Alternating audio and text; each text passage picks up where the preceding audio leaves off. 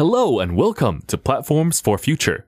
This podcast is about building and scaling B2B platform ventures to help you to accelerate and de-risk your journey with practical tips and insights. In our conversations, we talk to founders, executives, and experts, uncovering what they experienced and learned building their ventures. But we also cover new trends like ecosystem strategies, IoT and data platforms, Web3 and sustainability. This podcast is complementary to our Platform Innovation Kit toolset and the Platform Academy, where you can find more tools and learning opportunities for you and your team. For more information, please visit platforminnovationkit.com. And now, enjoy today's conversation. Hallo und herzlich willkommen zu einer neuen Ausgabe von Platforms for Future Podcast.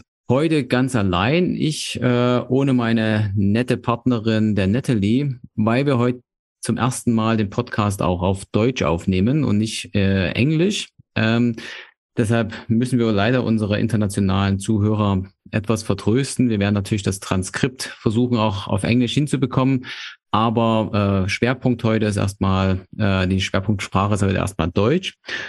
Wir haben nämlich heute einen sehr, sehr äh, wissenden Gast äh, dabei. Hallo Jens. Hallo Matthias. Ja, Jens ähm, ist äh, Teil von Develop, einer äh, deutschen B2B-Plattform.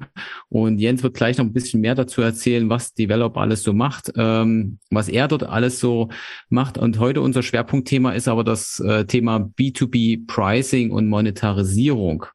Klar macht man sich immer viel Gedanken, wie kann ich jetzt ein Plattform-Geschäftsmodell aufbauen, aber wie kann ich das Ganze natürlich dann auch erfolgreich monetarisieren? Das ist immer noch so ein Knackpunkt, den man irgendwie lösen muss. Ähm, Im B2C gibt es da viele Strategien oder viele Ansätze. Ob die aber genauso auch im B2B funktionieren, das werden wir heute nochmal ergründen äh, und natürlich auch nochmal tiefer reingehen, weil im B2B gibt es ja meistens immer noch so ein paar Sonderanforderungen, die irgendwo herkommen. Ähm, und äh, wie kann man die ganzen, äh, den ganzen Anforderungen auch gerecht werden? Das werden wir heute in aller Tiefe mal zusammen mit dem Jens äh, ergründen und euch gerne mitteilen. Aber zunächst erstmal, hallo Jens, äh, vielleicht kannst du ja das, was du machst, wer du bist und auch was Develop macht, äh, unseren Zuhörern nochmal kurz vorstellen. Sehr gerne. Vielen Dank auch nochmal für die Einladung. Freut mich sehr, hier zu sein. Ähm, ja, mein Name ist Jens Wekake. Ich starte mit meiner aktuellen Position bei Develop und dann komme ich gleich nochmal darauf zurück, was ich vorher gemacht habe, weil dadurch äh, gibt sich so ein Stück weit, warum ich mich dann jetzt auch mit dem Pricing jetzt im Rahmen von diesem Podcast ähm, ja mit Matthias dann und mit dir unterhalten darf. Und ähm, bei Develop bin ich mitverantwortlich für das Thema Develop Plattform. Ich bin 2018 gestartet das ist, Develop ist ein Softwareanbieter für ähm, Dokumentenmanagement. Ähm, mittlerweile sagt man ähm, häufig auch Content Services und wir verstehen uns auch als Content Services Plattform. Aber Dokumentenmanagement ist halt das, was viele dann auch schnell intuitiv einordnen können. Also alles, was so mit Papier im Unternehmen passiert, kann mit unserer Hilfe digitalisiert werden, dass man halt keine Aktenordner mehr braucht, sondern dass man es halt alles auf Knopfdruck auch parat hat und ähm, vor allem, wenn man das dann auch digitalisiert hat, die ganzen Prozesse, die drumherum entstehen können. Digitale Signatur ist ein Thema, mit dem wir uns beschäftigen. Effizient mit Rechnungen äh, umgehen, wenn sie reinkommen, damit man nie wieder das Konto verpasst, ist sowas, was wir machen. Das ist so unser Kernportfolio, also ein paar weitere Themen gibt's noch. Und äh, meine Verantwortung bei Develop im Rahmen von der Develop-Plattform ist, ähm, das auszuweiten, ähm, und zwar über den Plattformansatz, den wir dann 2018, 2019 gestartet haben. Ähm, wir haben uns gezielt Partnerunternehmen gesucht, Technologiepartner könnte man auch sagen, wir haben sie liebevoll App-Bilder getauft.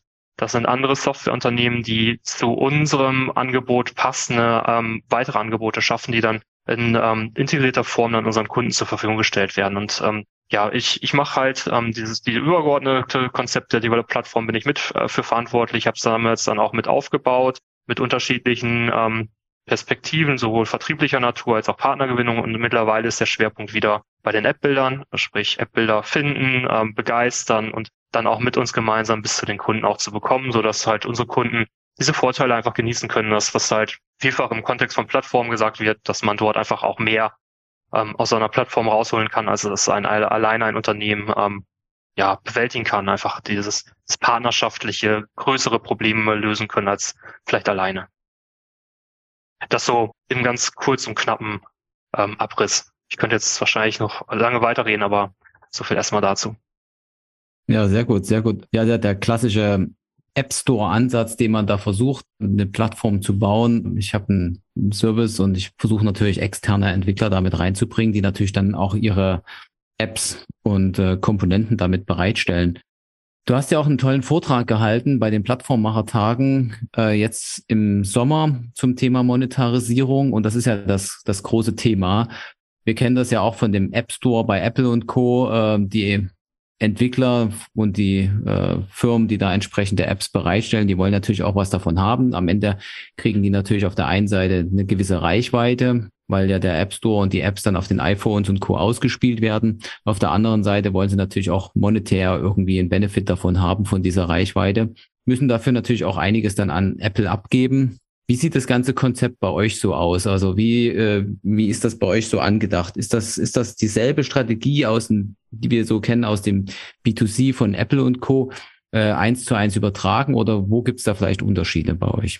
Ja, es gibt, es gibt ja Dinge, die, die sieht man im Markt einfach immer wieder.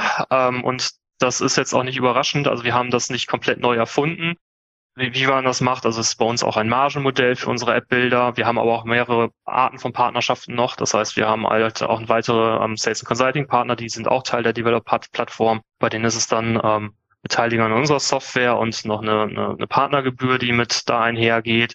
Aber jetzt lassen wir den Fokus mal auf den App-Bildern, weil das so das Hauptthema ist, mit dem ich mich beschäftige. Es ist auch ein Margenmodell, ähnlich wie eigentlich auch im App Store, dass dort ähm, ja, das eigentlich auch sehr fair ist für die Anbieter und das ist uns auch halt wichtig, dass dort die ähm, ja die Beteiligung bei uns dann halt auch nur ist, wenn wir auch gemeinsam erfolgreich sind. Also es, niemand muss an uns auch nur ein Cent von den App-Bildern überweisen, wenn es nicht auch am Markt ankommt. Und das ist natürlich die, auch die Motivation, die mich dann auch treibt, also auch natürlich auch schon in der Auswahl dieser Partner, dass wir natürlich gucken, was passt denn gut, was ist komplementär, was sind dann die Synergien und ähm, erst wenn das dann von den Kunden dann auch im Einsatz ist, dann wird es verfolgt. Was wir anders machen als ähm, andere ist, dass wir jetzt gerade, ähm, das, das relativ frisch noch, aber wir haben eine Neuausrichtung gemacht. Wir sind auch gestartet mit dem sehr klassischen Marktplatzansatz, dass dann dort ähm, ja die die Partner mit ins Boot geholt werden und ähm, die Kunden dann weitere Verträge und Vertragspartner machen und vom Kunden her gedacht, beziehungsweise auch weil es als Feedback regelmäßig kam, haben wir es jetzt umgestellt, dass wir uns so ein Stück weit ähm, aufstellen als es ist juristisch nicht richtig formuliert, ähm, aber es, die meisten wissen, was damit gemeint ist, dass wir als Generalunternehmer fungieren, ähm, sprich die ja die Unternehmen, unsere Kunden kaufen dann bei uns ein und wir übernehmen alles. Es ist nur ein Vertragswerk, der geprüft werden muss. Es sind nicht äh, mehrfach dann diese Verhandlungen nötig äh, rund um Vertragsdetails, sondern es ist ein Vertrag mit uns und wir machen das dann im Innenverhältnis mit unseren App-Bildern dann aus. Das ist ähm, etwas, was wir eigentlich Plattform ähm, Macher, Plattformökonomen so eigentlich nicht, nicht sehen. Ähm, weil man sagt, ja, es ist gerade die Stärke, dass dann dort mehr Freiheit noch da sind, aber wir haben einfach festgestellt, dass es für den Erfolg ähm, von, von unseren Kunden, für unsere App-Bilder und auch für uns selbst einen großen Vorteil bringt, also auch für die Vertriebsprozesse, weil wir die App-Bilder-Lösung auch sehr stark auch mit in unsere Vertriebsprozesse einbinden. Also augenscheinlich ist es erstmal sehr nah ähm, zu dem, was man so kennt. In den Details, wenn man tiefer reingeht, ist es ein bisschen anders. Und das ist vielleicht auch so ein Stück weit die Story, die, die ich dann hier auch erzählen kann weil das, was im Hintergrund eigentlich an Mechanismen läuft, ist teilweise sehr komplex und das ist vielleicht das, was ich angekündigt habe. Ich bin halt ursprünglich aus der Forschung gekommen. Ähm, ich bin Ökonom bzw. Volkswirt vorher gewesen bei Develop und habe mich dort sehr intensiv mit Plattform Pricing auseinandergesetzt, aber halt aus einer Grundlagenforschungsbrille heraus. Sprich ökonomische Modelle, in denen es darum geht, ähm, ja, wie, wie macht man dann das Pricing? Wonach geht man dann dort, äh, welche Seite muss wie viel zahlen und nach welchen Logiken, aber das können wir gleich, glaube ich, nochmal ein bisschen weiter vertiefen auch. Ja, da erinnere ich mich auch an deine, äh, in deinem Vortrag hatten wir ja auch so ein Simulationsspiel durchgemacht, wo man ja auch mal testen konnte, äh, wie kriegt man jetzt mit einer gewissen Preisstrategien die meisten Nutzer am Ende und die beste Skalierung hin. Aber genau, das können wir gleich nochmal in, im Detail reingehen. Aber du hast einen super spannenden Punkt angesprochen gerade eben, und zwar schon der erste Unterschied zwischen B2C und B2B.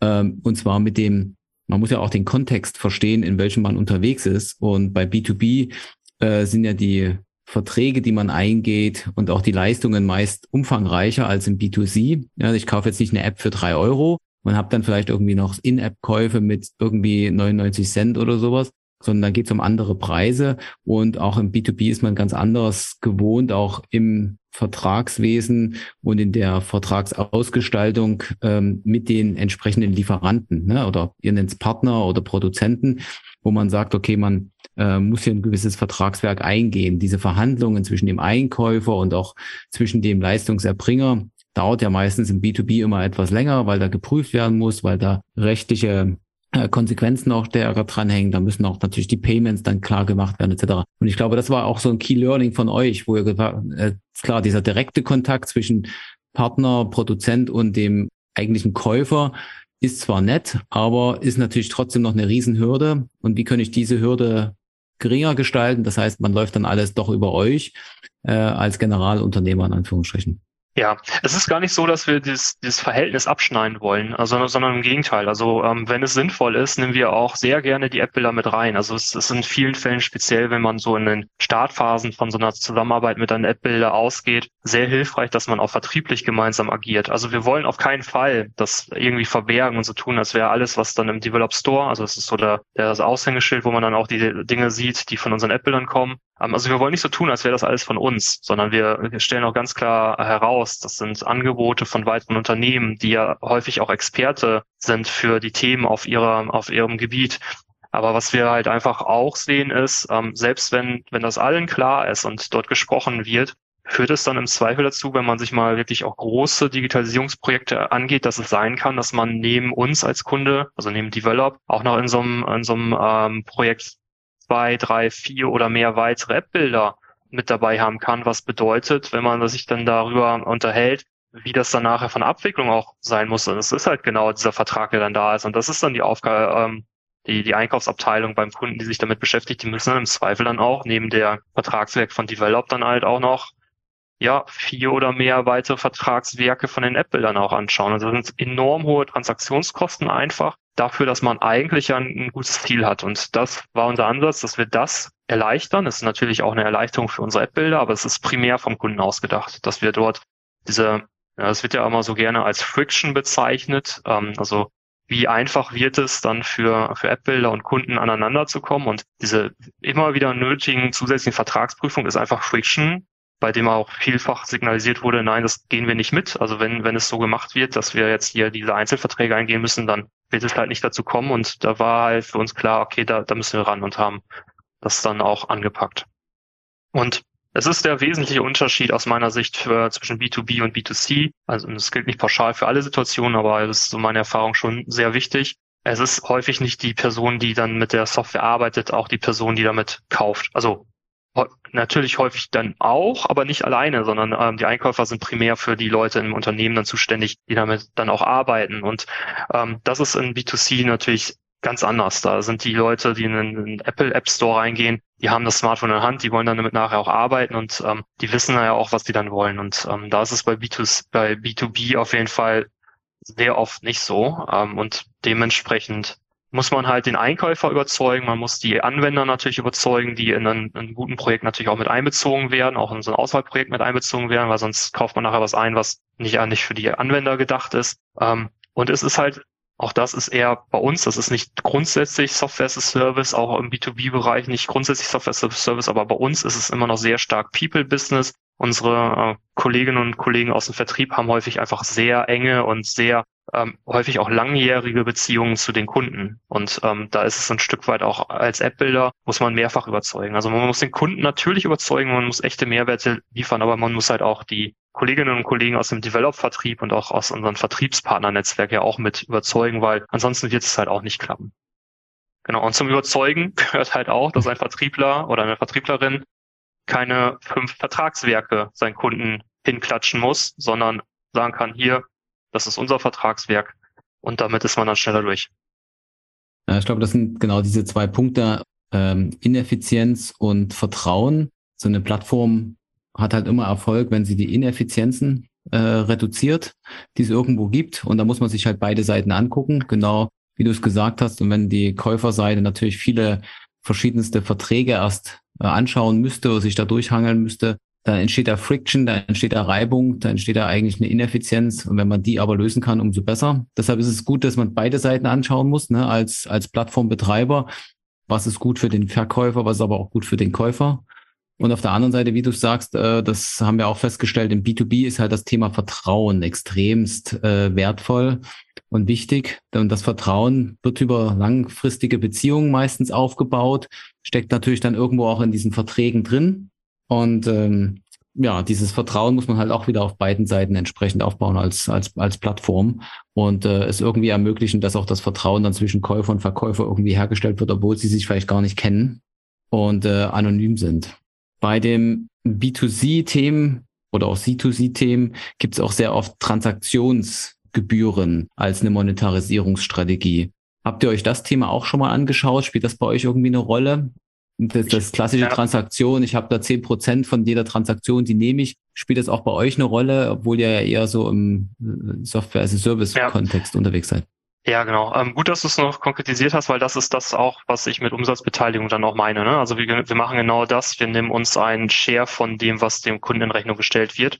Auch das vom, vom Kunden her gedacht. Ähm, als wir gestartet sind, haben wir dort mit Kunden gesprochen. Eine Anforderung, ähm, die halt immer wieder auch kam, war, dass beispielsweise dann halt ähm, nachher am Ende des, des Abrechnungszeitraums, Jahr oder Monat, ähm, das sind so die typischen nicht irgendwie zehn unterschiedliche Rechnungen von zehn unterschiedlichen Anbietern kommen. Also ähnlich wie mit den Verträgen, das ist halt auch nicht gewünscht war, war es bei den Rechnungen ähm, dann am Anfang auch schon so. Und deswegen etwas, was wir machen, auch für unsere App-Bilder, aber speziell für unsere Kunden, ist, dass wir die Rechnungsstellung auch komplett übernehmen. Und das heißt, wir stellen eine konsolidierte Rechnung, aus der natürlich ersichtlich wird, ähm, was da für Positionen mit drin sind an den Kunden und verteilen das dann nachher wieder auf die beteiligten Parteien. Sei es halt einer oder mehrere App-Bilder und dann auch noch weitere Vertriebspartner, die dort mit drin sind, kriegen dann halt auch ihren Anteil. Aber das sind dann immer Anteile. Also es sind Prozentzahlen, ähm, die dann halt auch ja nicht überraschen. Das ist halt jetzt, ne, wir, wir sind dann irgendwie nicht großartig anders unterwegs als, als andere Unternehmen das halt auch machen.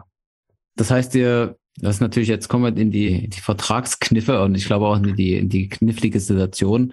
Ist ja typischerweise bei einer Plattform so, dass sie entweder vermittelt und dann braucht sie eigentlich auch eine gewisse Lizenz von der BaFin, um dann natürlich das Geld, was sie vielleicht auf der einen Seite vom, Verkäu vom, vom Käufer einsammelt, dann zu verwalten und dann an den Verkäufer weiterzugeben und sich dann irgendwie 10, 20, 30 Prozent zurückzubehalten. Das heißt, man ist ja in irgendeiner Form auch ein Verwalter von diesem Geld. Und damit man dieses Geld auch wirklich verwalten darf, braucht man eine entsprechende BaFin-Lizenz. Wie habt ihr das bei euch gelöst? Habt ihr auch eine BaFin-Lizenz oder habt ja. ihr das irgendwie anders gelöst? Ja, das ist ein, das ist ein ganz wichtiger Punkt, den du ansprichst. Und ähm, ich muss hier natürlich vor, vorweg schicken, dass ich dass das bitte nicht als Rechtsberatung verstanden werden darf, was ich jetzt sage, sondern es sind allgemeine Hinweise. Und wenn sich jemand damit auseinandersetzt, ähm, so eine Plattform auch aufzubauen und weitere Dinge zu machen, bitte sehr gut auch beraten lassen äh, von Menschen, die das dann auch dürfen, weil das ähm, auf jeden Fall etwas ist, was man berücksichtigen muss. Und das, was du beschrieben hast, wenn man dort als Vermittler agiert, also so wie wir mal gestartet sind, ähm, gibt es dort unterschiedliche Dinge, die zu beachten sind. Also beispielsweise die BaFin, wenn man dann die Rechnungsstellung übernimmt, ähm, ist, ist das etwas, was ähm, ja BaFin relevant ist und dort kann man die BaFin-Lizenz bekommen. Das, das, die haben wir nicht. Das ist auch ja auch eine Herausforderung, an so eine Lizenz zu kommen. Ähm, bin ich aber im Detail auch nicht so tief drin. Es gibt noch andere Wege. Ne? Es gibt da ja auch extra spezialisierte Anbieter am Markt, ähm, Payment Service Provider,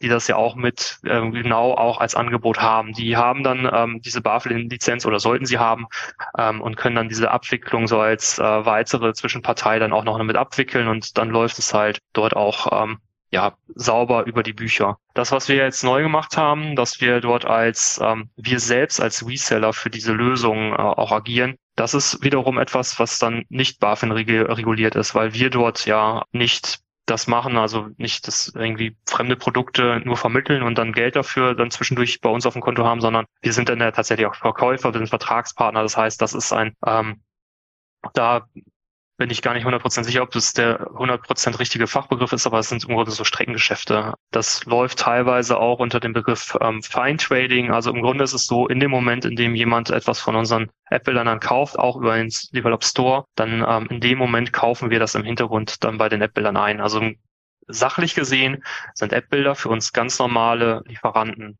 Also so wie jedes Unternehmen, auch jedes lineare Unternehmen wahrscheinlich auch Zulieferer hat, Lieferanten hat, bei denen sie Sachen einkaufen ich habe da auch schon mit Leuten diskutiert, ob es dann überhaupt noch eine Plattform ist, wenn man sowas dann halt aufmacht. Ne? Also äh, eigentlich Lieferantenverträge mit seinen Partnern auf der Plattform macht. Ich glaube, das Entscheidende dafür, dass wir immer noch eine Plattform sind, ist das, wie wir mit den Lieferanten umgehen, dass wir die Lieferanten auch ganz klar nach vorne stellen, ähm, dass diese gibt und dass wir dort Experten mit in die ähm, Deals reinholen, dass wir dort ähm, sehr partnerschaftlich mit den unter, ähm, ähm unterwegs sind und nicht dieses typische, ähm, was man vielleicht hier und da auch von Lieferanten auch mal hört, dass es ähm, ja so eine untergebenen Position ist, sondern es ist wirklich auf Augenhöhe gedacht und so leben wir das auch. Und deswegen ist es für meine Begriffe auch immer noch ein Plattformansatz, weil die eigentliche Intention von uns ist ja immer noch dieses Zusammenbringen von Kunden und App-Bildern, ob man sie jetzt Lieferant nennt oder ob sie halt selbstständige Unternehmen sind, die dann halt in so einer Referral ähm, Art und Weise beim Kunden ankommen. Das finde ich weniger wichtig als das, was dort eigentlich gelebt wird.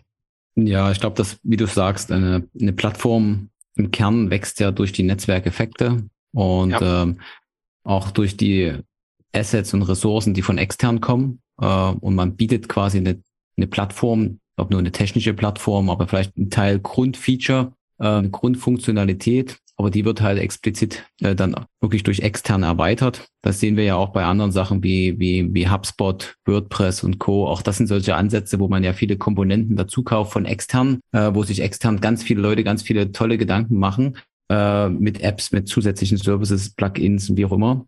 Äh, und ich kann man, kann mir dann mein, mein, mein Service äh, oder meine Plattform quasi, die ich nutze, am Ende individuell perfekt zusammenstellen. Und es wächst halt über diese Netzwerkeffekte. Ja, von daher das, ist das schon der Ansatz, genau. Das war aber auch etwas, was ich lernen musste. Ähm, in der ökonomischen Theorie, ähm, zumindest wenn es dann um die Pricing-Theorie geht äh, von Plattformen, ist sowas gar nicht relevant. Also da geht es halt um so Themenstellungen wie, gibt es eine Transaktionsgebühr oder gibt es eine Zugangsgebühr? Also diese Frage, ähm, bezahle ich halt einmal, dass ich die Plattform nutzen darf oder vielleicht auch wiederholt, ne? so eine jährliche Gebühr wäre auch so eine Zugangsgebühr oder bezahle ich halt, je nachdem wann die Transaktion aufkommt. Beides hat ähm, Vor- und Nachteile, kann man über die Theorie auch sich sehr schön erarbeiten. Ne? So eine Transaktionsgebühr ist halt für, für Anbieter auf einer Plattform erstmal ähm, ganz schön, weil man weiß, ähm, ich habe kein, kein wesentliches Risiko, wenn ähm, dort die Plattform, wenn ich auf der Plattform nicht erfolgreich bin, dann muss ich auch nichts an der an der ähm, an die Plattform dann auch bezahlen. Eine Zugangsgebühr, ähm, also ich bezahle vorher erstmal mehr oder weniger viel Geld. Das ist dann weg, selbst wenn ich nicht erfolgreich bin. Und das ist auch etwas, was dann in solchen Theoriepapieren auch ähm, viel erarbeitet wurde. Ähm, John Tirol ist ja so ein Name, den man vielleicht mal gehört hat, war Wirtschaftsnobelpreisträger, ähm, also diese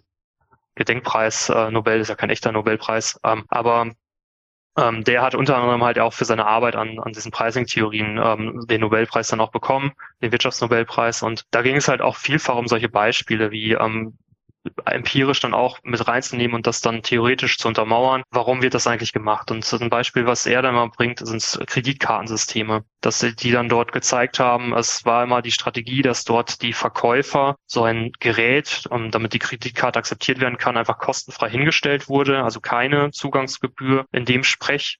Und ähm, nur wenn dort über die diese Kreditkarte Zahlungen abgewickelt wurden, dann wurden halt die ähm, ja, in der Regel sind es ja Menschen gewesen, die dann was verkauft haben, wurden prozentual ähm, eine Rechnung gestellt oder mussten prozentual was abgeben.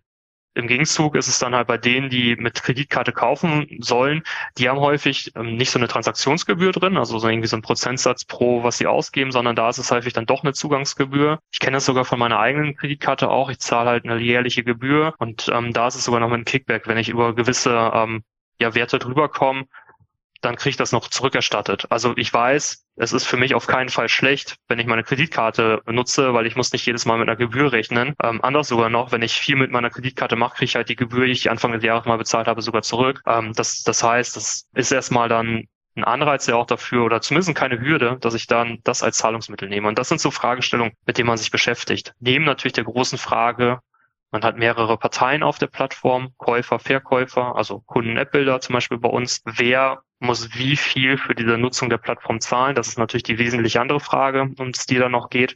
Diese rechtlichen Themenstellungen sind in dieser Grundlagenforschung nicht relevant.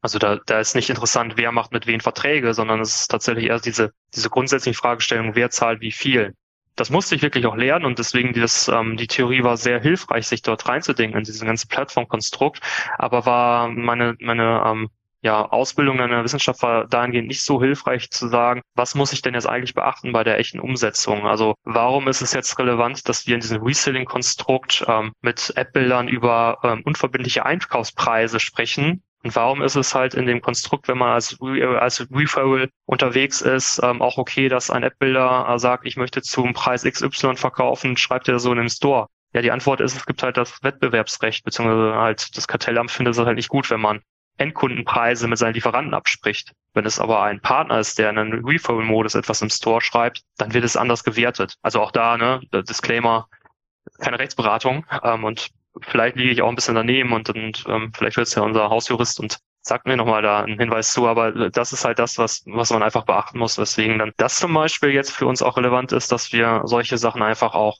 im Hinterkopf behalten. Dear listeners, I hope you enjoy our podcast and you can learn more about building and scaling a successful platform business. I'm Matthias, CEO of FastBreak One. And as you know, we at FastBreak One are platform entrepreneurs by heart. Since over 20 years, we are building new platforms and this makes us one of the most experienced platform venture builders around the globe. If you are a corporate and you tried out different strategies, consultants, IT partners, but your platform initiative struggles to scale, please check out our assessment services. For example, we work closely together with a leading insurance company who tried to establish a platform for two years, but the results were below expectations and the risk to fail was very high. Within one month, we helped them to understand the bottlenecks and created a step-by-step plan to scale. Today, we are working very closely with the company and the platform became a market leader. Yes, we are no consultants. We are entrepreneurs and we love to share the risk and go full in in building new platform ventures. Learn more about our experience and our practices of work at our website www.fastbreak.one or send us an email to contact at fastbreak.one. And now let's go back to the conversation. Ich glaube, man muss da auch unterscheiden, was will man jetzt erreichen. Ne? Das heißt, Monetarisierung ist ja auch immer Mittel zum Zweck. Äh, am Ende will ich natürlich erfolgreich sein oder alle wollen erfolgreich sein. In dem klassisch linearen, da habe ich halt meine Produkte oder Services, die ich verkaufe, die kann ich ja dann bepreisen und dann auch entsprechend verkaufen. Ähm, da habe ich halt eine direkte Beziehung zum Kunden. Auf einer Plattform habe ich halt multi-sided. Ne? Da habe ich den, den Kunden, den Verkäufer, ich habe aber auch noch die Partner, die ich mit anbinde. Und äh, schon habe ich mindestens drei Seiten, die ich irgendwie einbinden kann. Ich habe aber auch den Vorteil, dass ich die unterschiedlich bepreisen kann. Ne? Also wir sehen das ja auch, klar, bei YouTube zum Beispiel, der, der, der die Videos anschaut, der Konsument bezahlt nichts, der die Videos bereitstellt, bezahlt nichts, aber derjenige, der die Werbung schaltet, der, der muss dafür bezahlen ähm, als, als Partner. In anderen Plattformen sieht es ganz anders aus, ne? wie du es gerade gesagt hast, bei Kreditkarten oder wenn ich mich an LinkedIn schaue, wenn ich da extra Features haben will, dann muss ich eine Jahresgebühr bezahlen oder oder oder. Also man hat da vielfältigste Möglichkeiten. Und ich glaube, man muss sich halt überlegen, äh, von diesen vielfältigen Möglichkeiten, was will ich jetzt erreichen? Zum einen möchte ich ja gerne skalieren. Das heißt, wie kriege ich am möglichst schnell viel kritische Masse auf meine Plattform und kann dann entsprechend Netzwerkeffekte äh, entfachen.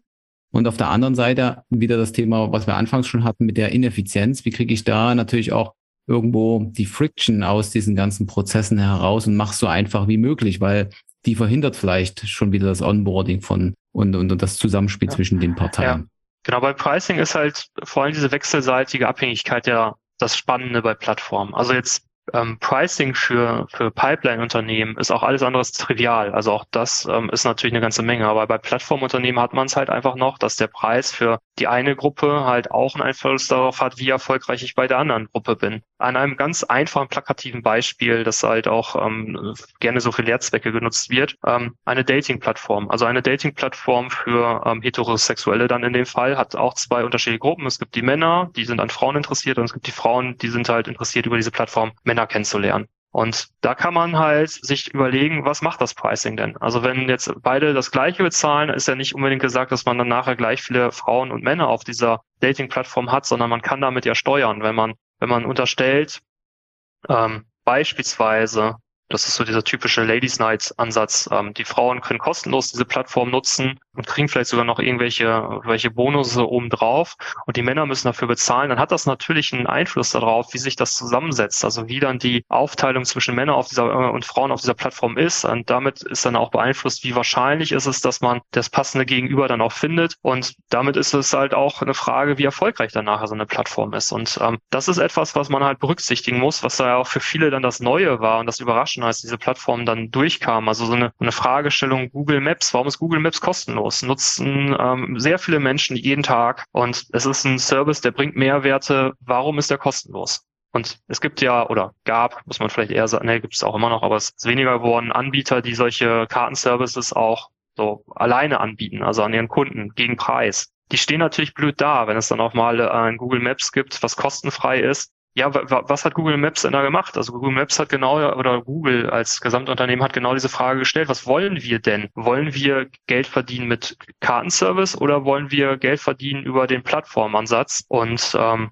ja, die Plattformansätze offensichtlich. Die wollen halt viele Leute dann in Google Maps haben, weil sie wissen, dann haben sie wieder Traffic, dann haben sie Relevanz und dann haben sie wieder die Möglichkeit, das Richtung Werbekunden beispielsweise zu monetarisieren. Und ähm, sowas muss sich dann halt auch ein im kleineren, ein mittelständisches Unternehmen, was sich als Plattformanbieter äh, versteht, ja auch berücksichtigen, dass wenn wir, ähm, wenn wir die Partnergebühr exorbitant teuer machen, werden wir Partner verlieren. Das hat Einfluss darauf, dass wir nicht mehr so viele Neukunden gewinnen werden, weil die sind natürlich vertrieblich aktiv. Und das hat wieder darauf Einfluss, wie gut es äh, für uns ja kommunizierbar ist, dass wir App-Bildern mit passenden, äh, mit passenden Kunden verbinden. Das ist so eine Überlegung, die man mit reinmacht. Wenn man jetzt sagt, man möchte die eigenen Produkte sehr, sehr teuer machen, dann wird das halt gleiche Logik, ne? dann wird es auch wieder dazu führen, dass man erstmal vielleicht Kunden nicht mehr so gut gewinnen kann und kann dann vielleicht an jedem einzelnen Kunden mehr gewinnen. Das kann gut oder schlecht sein. Ne? Das kann dazu führen, dass irgendwie die zahlungskräftigen Kunden da sind, die größeren Kunden da sind, die dann auch interessanter sind für die App-Bilder. Aber wenn es halt App-Bilder gibt, die eher so Richtung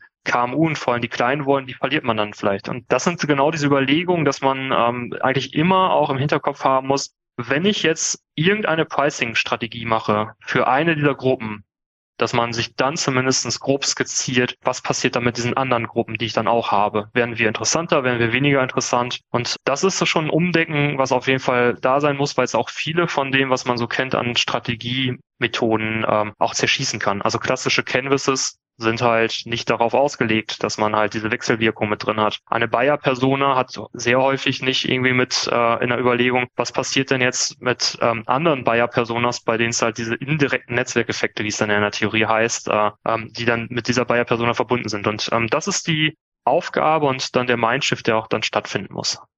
Ja, du sprichst ja das Thema auch Kontrollpunkte an. Also ich muss ja mir klar werden, was ist denn so der gemeinsame Kontrollpunkt? Äh, bei Google war halt das Thema Location. Die haben halt festgestellt, okay, die Location, die ist halt für immer, für ganz viele Services relevant.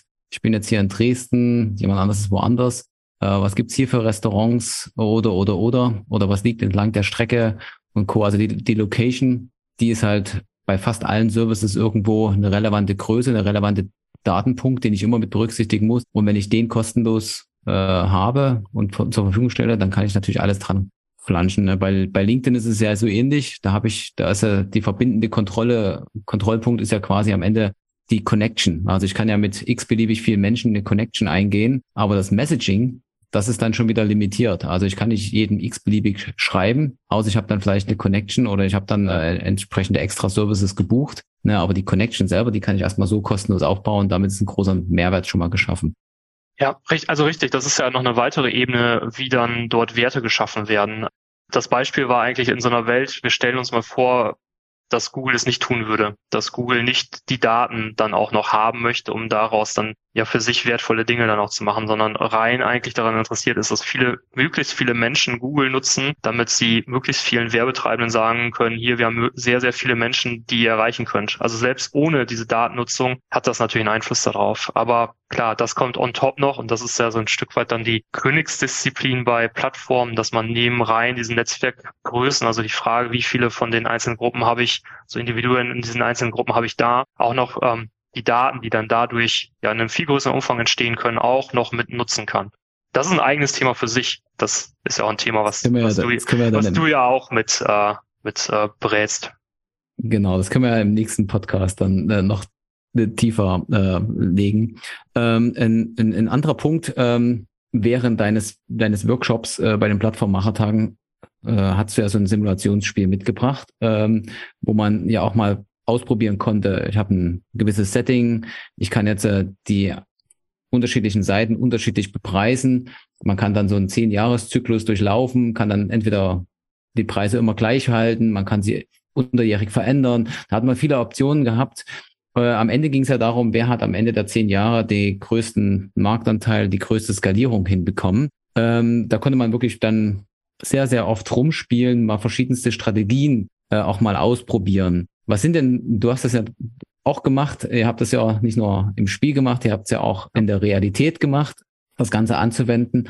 Äh, was sind so für dich so die Key Learnings draus gewesen, wo man sagt, okay, das ist jetzt eigentlich so ein, zwei Strategien, die sind am erfolgsversprechendsten, um mit dem richtigen Pricing auch die Skalierung von den Plattformen anzukurbeln bzw. aufzubauen. Ja, ja, genau. Das, das ist wieder diese Grundlagenforschung. Ne? Also wir klammern mal diese ganzen komplexen Themen aus der Realität aus, die das alles auch noch äh, in irgendeiner Form beeinflussen oder vielleicht auch aushebeln können, je nachdem, wo man sich dort gerade bewegt. Und das, was aber die Theorie sagt, und das, jetzt muss ich gestehen, ich bin ja 2018 Develop gegangen. Ich habe das nicht mehr so im Detail weiterverfolgt, wie sich die theoretische Forschung dort weiterentwickelt hat. Aber so Stand 2018 gab es schon ziemlich großes Theoriegebäude, ganz viele unterschiedliche Modelle, auch empirische Arbeiten dazu. Und es ähm, gab so ein paar Dinge, die sich einfach ähm, herauskristallisiert haben. Und der wesentliche Treiber oder vielleicht die wesentliche Strategie, die immer wieder auftaucht, ist das, was unter Divide and Conquer zu finden ist als Begriff. Divide and Conquer heißt ähm, im einfachsten Fall, man hat eine Fall, man hat eine, eine Plattform mit zwei Gruppen ähm, da ist es so, eine Gruppe im Vergleich zu einer Situation, dass es keine Plattform gibt, sondern ein normaler einseitiger Pipeline-Markt ist. Ähm, Im Vergleich dazu profitiert die, die äh, diese Personengruppe, weil sie weniger bezahlt als in einer Welt ohne äh, Plattform und ohne diese Netzwerkeffekte, die durch eine Plattform genutzt werden. Und es gibt eine Gruppe, dann halt leider den kürzeren zieht und ähm, mehr bezahlt als in einer Situation ohne Plattform. Das, das klingt jetzt erstmal negativ für diese Gruppe, aber unterm Strich ist es positiv für beide, weil man dann damit einfach diese Größeneffekte hat. Man hat Transaktionskostenreduktion. Also es ist erstmal ähm, zwar, ja, man, man hat da ein bisschen höheren Preis, aber das ist dieses Divide and Conquer. Und dort gibt es dann. Also sowas wie eine Seite subventioniert die andere Seite. Ja, ist halt ausgelutscht und ist auch irgendwie ein bisschen platt, aber ist halt die Ladies Night, ne? Die Frauen haben kostenlosen Eintritt, weil die Diskothek dann davon ausgeht, es kommen dann viele Frauen und die holen dann die Männer rein, die dann das Geld dann da lassen. Also ne, es ist wirklich platt, das Beispiel, aber das ist halt, das verstehen halt alle dann auf Anhieb. Oder äh, Google macht halt kostenlose Google Maps, weil sie dann nachher über die Werbetreibenden das Geld auch wieder reinbekommen. Das ist die White Conquer. Also eine Seite profitiert. Ich hätte ja vorher einfach auch einen eigenen Kartendienst kaufen müssen. Für ist ja nicht platt, es zeigt sich ja, dass das funktioniert, ne, in verschiedensten Fällen. Naja, das, das Beispiel ist ja platt, ne? Aber mhm. ähm, genau, die, die Strategie an sich ähm, ist halt auch in komplexeren äh, Fällen wiederzufinden. Und dann ist die Frage, wonach richtet sich die White Conquer? Also wer ist die Gruppe, die besser wegkommt und welche ist die subventionierende Gruppe? Und das richtet sich primär nach den indirekten Netzwerkeffekten, also in der Theorie. Und das ist halt auch dann empirisch gesichert. Und das war halt auch in dieser Simulation das, was man herausbekommen sollte über Trial and Error. Und die Grundregel ist, die Gruppe, von der ein größerer Netzwerkeffekt auf die Gegengruppe ausgeht, also relativ gesehen, die ist in der Gruppe, die ähm, profitiert. Ähm, und die Gegengruppe ist die, die ja subventionieren muss. Das ist auch super simpel, sich eigentlich intuitiv herzuleiten. Ähm, steckt Ne, also in der Praxis dann umzusetzen, muss man halt Annahmen treffen und das ist äh, empirische herausfordernde Frage, aber es ist erstmal simpel zu verstehen. Und ähm, nehmen wir nochmal ein anderes Beispiel, wo es ja auch so ist. Und zwar jede ähm, Plattform. Ganz kurz, nur damit, damit ich das richtig übersetze, das bedeutet, die Seite, die eigentlich am schwersten zu akquirieren ist, die wird durch die andere Seite äh, subventioniert. Also die Frauen in dem Thema waren halt schwieriger in die Disco zu bekommen, also müssen die Männer das Ganze subventionieren. Naja, es ist ein bisschen anders. Es geht nicht darum, wie schwer es ist, jemanden auf die Plattform zu bekommen, sondern es ist eher, welchen Nutzen hat dann die Seite von der, ähm, von der jeweils anderen Seite. Und die Annahme, die dann natürlich hintersteht, ist, dass die Männer ein größeres Interesse haben, auf Frauen zu treffen, als die Frauen auf Männer. Deswegen, ne, das, deswegen ist dieses immer ein bisschen gefährlich, äh, dieses Beispiel, weil man schnell abrutscht, dann irgendwelche Klischees äh, abzudriften. Ähm, deswegen ein Beispiel, in dem es noch ein bisschen klarer wird, ähm, warum dann dieses, dieses Wer nutzt wie davon. Eine, eine Plattform, in der, ähm, also nehmen wir, nehmen wir eine Social Media Plattform, in denen es halt Menschen gibt, die halt das tun, was auf Social Media so getan wird. Und eine zweite Gruppe, die viele nicht auf den Schirm haben, Leute, die dort beispielsweise Anzeigen schalten für Produkte, die sie verkaufen wollen. Divide and Conquer. Wer muss nichts für Facebook erstmal bezahlen, Facebook und Co. Ähm, ja, das sind die halt, die, die Sozi diese soziale Netzwerk einfach nutzen, um dort miteinander verbunden zu sein und Co. Dann gibt es die Gegenseite, diejenigen, die sie erreichen wollen, weil die möchten, dass die Werbung gelesen wird. Wie ist der Effekt von den Leuten auf Facebook und anderen sozialen Medien hin zu den Werbetreibenden? Ja, die Werbetreibenden haben sehr großes Interesse daran, ähm, diese zu erreichen. Also es ist ein großer indirekter Netzwerkeffekt von den Leuten, die dort als ja, Nutzer so einer sozialen, ähm, so, so einer Social-Media-Plattform unterwegs sind hin zu den Werbetreibenden. Und dann ist natürlich auch noch die Frage, wen erreicht man? Da sind auch die richtigen da. Das ist dann halt auch noch mit drin, aber machen wir es nicht zu kompliziert. Sprich, da ist ein großer Nutzen, ein großes Interesse, die zu erreichen. Wie ist das umgekehrt? Wie viel habe ich davon als jemand auf einer Social-Media-Plattform, dass ich Werbung sehe? Im besten Fall ist sie unterhaltsam, im besten Fall ist sie informativ, im besten Fall ist es genau das, was ich gerade kaufen möchte, im schlechtesten Fall ist es negativ. Das heißt, erstmal kann man davon ausgehen, dass im Durchschnitt Werbung als störend angesehen wird. Das heißt, der Effekt, der Netzwerkeffekt, indirekte Netzwerkeffekt von Menschen auf der Social Media Plattform zu den Werbetreibenden ist groß. Der von Werbetreibenden zu den Menschen, die dann auf der Social Media Plattform sind, ist vergleichsweise kleiner bis negativ. Und danach richtet sich das. Deswegen ist es so, dass dort die, ähm, ja, die kostenlose äh, Nutzung von so eine, solchen Social Media Plattformen ähm, ja, üblich ist. Und die Gegenseite muss halt zahlen. Das ist, das ist relativ banal. Das sind jetzt auch sehr gute Beispiele aus dem B2C-Kontext. Jetzt nochmal zurück zu Develop. Wie habt ihr denn das bei euch gemacht? Äh, wer ist denn jetzt sozusagen der, der die äh, Sache subventioniert? Ist es der, der App-Developer oder ist es der, der Endanwender von der Plattform? Ja, das, das ist so ein bisschen über Theorie sprechen und Theorie in die Praxis dann umzusetzen, ähm, weil das, was man dann, wenn man in der Praxis wirklich ist, ja macht, man muss Annahmen treffen. Und die Annahmen, die wir so haben, ist so ein Stück weit, wir orientieren uns halt auch mit am Markt, äh, in der in der Hoffnung, dass das ähm, Große auch hinbekommen haben, uns ein Stück weit auch einfach, weil die Referenz ja dann gesetzt ist. Ne? Was Große machen, man kann da teilweise nicht so komplett von abweichen. Es gibt so für mich so eine Daumenregel wer hat den größten Nutzen davon von so einer Plattform? Es sind in der, Re also ne, dass die die Gegenseite erreichen. Es sind in der Regel die, die ihre Existenz darum herum aufbauen. Also sprich die Anbieter, sowohl unsere Partner als auch unsere, als auch unsere App-Bilder haben natürlich ein sehr großes Interesse daran, zu, bis zu unseren Kunden zu kommen. Wir auch, aber es ist vor allem auch so, die wollen dort auch hinkommen und ähm, ja, die bezahlen am Ende die Party. Braucht man ja auch nicht irgendwie schönreden. Unsere Kunden die haben auch große Vorteile dadurch, dass wir den Plattformansatz äh, verfolgen. Aber dadurch, dass wir es im Hinterkopf behalten, wissen wir ja auch, dass wir jetzt nicht irgendwie die Hürde besonders hoch machen müssen in monetärer Sicht beispielsweise mit unseren eigenen Produkten, die häufig als Vehikel ja auch dienen für andere App-Bilder um es dann den Leben schwer zu machen, die zu erreichen. Weil wir einfach wissen, es sind halt mehrere Monetarisierungsströme, die dann dort mit drin sind. Also wir verdienen über den Verkauf unserer eigenen Software, aber wir verdienen dann auch noch im Cross- und After-Selling mit den Sachen von den App-Bildern und wir kriegen auch noch anteilig was davon, wenn unsere Vertriebspartner ähm, unterwegs sind. Ihr habt, ja. ihr habt ja da sicherlich auch diskutiert, äh, wir hätten ja unsere eigenen Services kostenlos anbieten können. Sage ich mal so, diese ja strikte oder krasse Umsetzung dann. Unsere eigenen Sachen komplett kostenlos, damit eine komplett einfache Wertversprechen. Du kriegst hier ganz viel für ganz wenig Geld, gar kein Geld, aber ganz viel Mehrwerte noch über die App-Bilder und die, die, die Zusatzprodukte. Das habt ihr ja nicht gemacht. War das, weil ihr sagt, wir kriegen dann natürlich dann später den Preis nicht wieder gerechtfertigt. Also wenn man dann sagt, okay, wir sind jetzt fünf Jahre am Markt und würden jetzt äh, von kostenlos auf eine Gebühr gehen für unsere eigenen Services, dann ist es schwer durchge durchsetzbar. Oder äh, was waren da eure Überlegungen, das nicht so zu tun? Ja, es ist ähm, eigentlich recht einfach begründet. Es wäre nämlich eine sehr extreme Wette gewesen, das zu machen. Wir würden ja darauf wetten, dass das äh, sich insofern dann aus positiv auswirkt, dass wir so in the long run ähm, nachher besser dastehen, als würden wir jetzt äh, Standalone unsere Software weiterverkaufen. Wir sind ja auch noch immer äh, eine junge Plattform. Also 2018 gestartet, 2019 so die ersten Erfolge und ähm, das ist für eine Plattform ja immer noch vergleichsweise jung.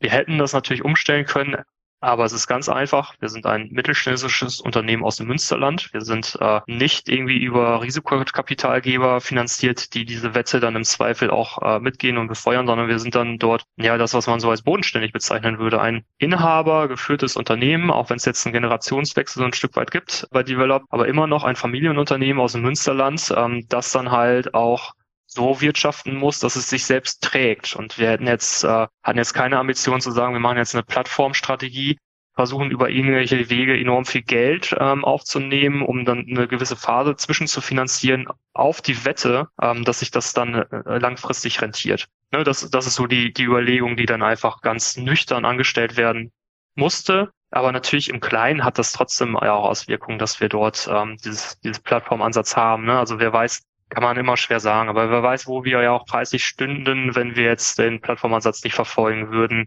Und das ist dann eher so die, die Überlegung auch. Ich hätte sogar noch gesagt, vielleicht äh, spielt auch das Thema wieder Vertrauen eine Rolle. Hat man ja schon mal äh, anfangs gesagt, Vertrauen ist halt ein ganz wichtiger Faktor im B2B-Geschäft. Und ähm, da spielt auch sehr oft die Wahrnehmung eine Rolle. Und wenn ich jetzt sage, oh, das ist ein kostenloses Angebot, dann sagt die andere, naja, das kann ja nichts wert sein. Das kann, da, da, da entsteht ganz viel Skepsis. Und wenn man aber sagt, nee, das hat seinen Preis, ist ja auch was Gutes, dann ist die andere Seite natürlich auch ja. eher bereit, das ganze Angebot auch mit anzunehmen, weil sie versteht, ja. da ist das absolut auch. Also absolut auch. Ne? Wir haben ein eigenes Angebot. Wir sind davon überzeugt, dass das sehr großen Mehrwert bei unseren Kunden stiftet. Und das wird uns auch äh, bestätigt von, vom Markt und von unseren Kunden, dass es so ist. Und das kommt auf jeden Fall auch noch mit rein. Und dann hat es ja natürlich auch noch was damit zu tun, dass es ja auch für unsere App-Bilder nicht egal ist, welche Kunden wir haben, wenn es da alles nur die Pfennigfuchser sind, die halt was Kostenloses abgreifen wollen und dann halt nachher vielleicht auch bei den App-Bildern äh, kein, kein Cent eigentlich lassen wollen oder sehr, ähm, sehr schwierig. Auch das ist natürlich so ein Stück weit ja auch nicht das Netzwerk, an den sie ran möchten, sondern das sind halt die, die Unternehmen, mit denen man ja auch langfristig und partnerschaftlich auch zusammenarbeiten möchte. Ich muss ein bisschen auf die Zeit schauen mit unserem Podcast, aber du bist ja ein absoluter Experte. Du hast ja das Thema Pricing und Co. studiert. Du lebst es in der Praxis. Jetzt mal so nach vorn geschaut, ähm, was man so, du beobachtest ja auch den Markt, was da so alles passiert. Äh, Gerade so im B2B, siehst du da bestimmte Trends, was jetzt so Monetarisierungsstrategien betrifft, Pricing-Strategien? Siehst du da etwas, wo man sagt, das ist so, das hat sich so etabliert. Auf der anderen Seite sieht man auch schon gewisse Trends, was in den nächsten fünf Jahren vielleicht relevant sein wird? Oder sagst du, nee, das, was jetzt so ist, das wird eigentlich auch so, so weiterlaufen? Also wie siehst du da so die Zukunft im B2B-Pricing, Monetarisierung? Ja, ähm, es gibt eine gewisse Fahrtabhängigkeit, glaube ich. Ähm, das, was man jetzt erstmal eingeschlagen hat, das ähm, direkt wieder zurückzudrehen, ist ja auch nicht ganz einfach. Was also wir, wir mussten ja auch viel lernen. Wir sind mal gestartet, wir haben ja nicht nur einen Plattformansatz dann verfolgt, sondern haben halt auch den Wandel gemacht von einem ähm, Anbieter, der primär On-Premises-Software verkauft, also lokale Softwarelizenzen, sowas, also Kaufgeschäft, hin zu Software as a Service mit Cloud-Subscriptions. Und äh, auch dort mussten wir auch für uns eine ganze Menge lernen, was dann natürlich auch übertragen wird, dann halt auf unsere Plattform. Aber beispielsweise war ursprünglich mal so eine Annahme, dass wir dort kurze Verträge haben und ähm, Pay-per-Use.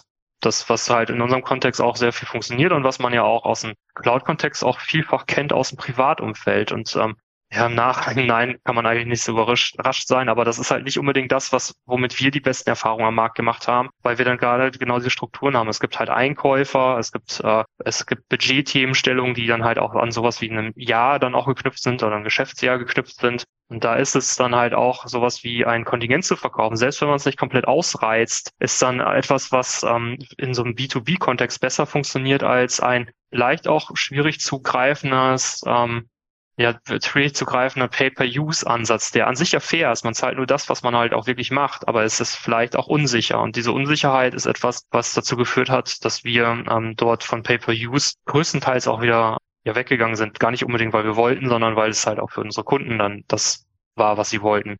Ich sehe es ehrlich gesagt noch nicht, dass sich das groß ändert. Ne? Es gibt junge Startups auch auf dem Markt, die das anders machen, die das auch anders leben und damit auch erfolgreich sind, auch im B2B-Kontext. Aber in der Breite sehe ich das noch nicht. Ähm, einfach weil die Strukturen, wie werden Deals gemacht, Einbezug von Einkäufer, viele unterschiedliche Fachabteilungen, Budgetthemenstellung und Co. Ähm, glaube ich nicht so richtig dran, dass sich zumindest im deutschsprachigen Raum großartig jetzt ändern wird.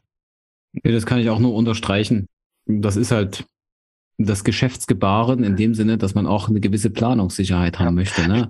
Das heißt, die Unternehmen wollen ja, die haben jetzt ein Budget, die haben jetzt einen Preis verhandelt und das muss halt, das passt halt dann da rein. Und mit Pay-per-Use zum Beispiel, dann habe ich ja eher eine Unsicherheit. Es kann natürlich weniger sein, es könnte natürlich aber auch viel mehr sein. Und diese Unsicherheit, die mag man da nicht. Und äh, ich, deshalb, wenn ich mehr Planungssicherheit habe, umso besser. Genau, ich, ich meine, ich nutze einfach mal die Chance. Ihr sprecht ja dann noch mit sehr viel äh, mehr anderen Plattformen, als ich es tue. Vielleicht einfach mal dann in die Gegenrichtung. Was wären denn so Pricing- und Monetarisierungstrends, die ihr ähm, im Kommen seht, die ich mir unbedingt angucken müsste? Ja, also wir, wir sehen ganz stark das Thema so hybride Modelle, ähnlich wie bei euch, äh, ganz stark im, im, im B2B-Kontext. Und zwar, wir sagen ja immer, eine Plattform bringt Wert auf drei Ebenen auf dem Engagement Layer, wo sie halt die von unterschiedlichsten Parteien zusammenbringt. Da steckt sehr oft eine Transaktionsgebühr dahinter. Auf der zweiten Ebene, wir nennen das Intelligence Layer, wo man wirklich dann Mehrwerte durch Daten generiert. Ähm, das ist eher so dieses Software as a Service Thema, wo ich dann auch entsprechend Subscription Modelle habe, Abo Modelle habe. Und ich habe noch eine dritte Ebene, so das Infrastrukturebene, wo ich auf dieser Infrastruktur, das kann physische, das kann aber auch digitale Infrastruktur sein. Aber da habe ich dann schon wieder eher Modelle auch Pay-per-Use zum Beispiel im Cloud-Kontext. Und wir sehen sehr stark im, im B2B-Kontext immer diese hybriden Modelle. Es gibt kaum Plattformen, die rein auf Transaktionsgebühr überleben. Es gibt auch kaum, die wirklich nur mit einem Subscription-Modell überleben, sondern es muss immer ein Hybrid sein und das, da ergibt sich auch dieser Kontext. Es ist ein Marketplace-enabled SaaS-Modell oder ein SaaS-enabled Marketplace-Modell, je nachdem, wo die, wo der, wo der, wo das Thema äh, mehr drin steckt, also der Umsatz größer drin ist in der Transaktion oder im, im, im SaaS-Kontext, aber immer dieses hybride Modell, äh, weil man es anders nicht hinbekommt. Und jetzt ist natürlich noch die spannende Frage, wie kriege ich das Thema Infrastruktur da noch rein? Weil wenn ich langfristig als Plattform erfolgreich sein will, dann muss ich auf allen drei Ebenen unterwegs sein und dann entsprechende Cloud-Sachen anbieten oder ich biete gewissen, äh, sage ich mal, so eine, so eine Art Betriebssystem für die Branche an. Ähm, und das ist halt dann nochmal spannend, das, das irgendwie mit aufzuziehen.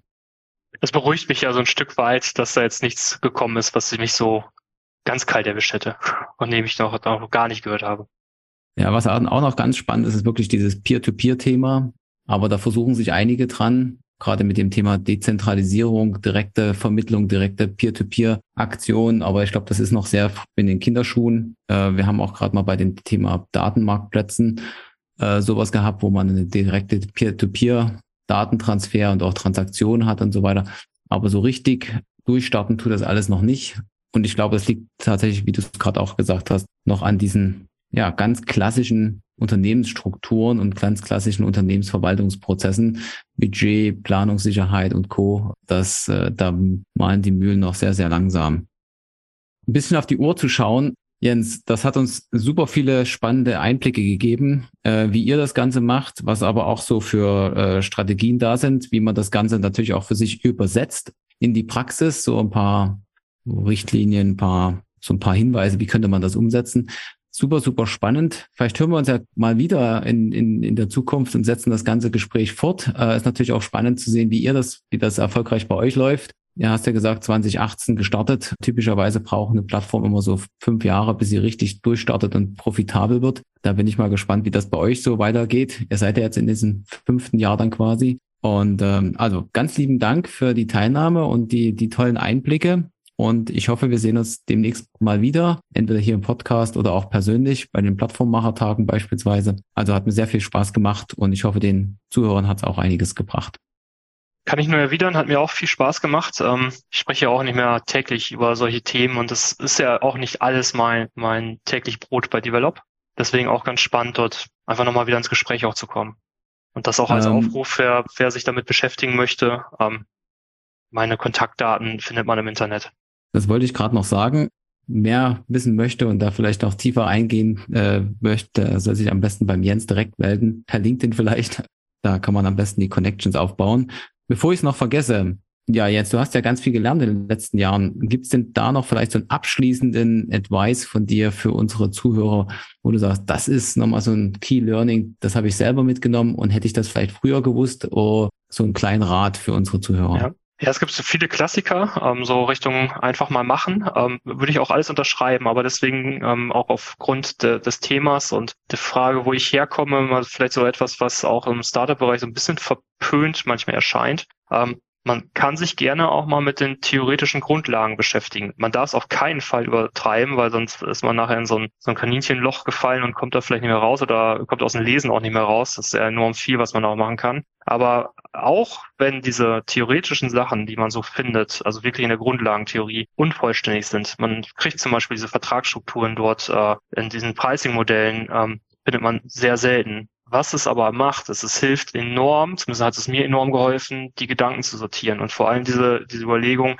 wie hängen diese einzelnen Gruppen miteinander zusammen. Das kann man nämlich über das Pricing und wenn man es verstanden hat, wie dann diese ja, Einflussfaktoren, die dann in der Theorie betrachtet werden, Einfluss haben auf die richtige Pricing-Struktur oder die Aufteilung der Preise auf die einzelnen Seiten, dann kann man dafür äh, enorm viel für sich rausziehen, um zu so ein sehr gutes Bauchgefühl dafür zu bekommen, wer ist eigentlich gerade in dieser Gesamtsituation inwieweit involviert. Also wie sind die Netzwerkeffekte das lässt sich nicht eins zu eins übertragen. Das in der Realität zu bekommen, ist ein sehr herausforderndes empirisches Problem, dass wir das wieder bei Develop noch nicht mal versucht haben, äh, wirklich ernsthaft anzugehen, weil allein die Daten sind halt sehr schwierig zu bekommen.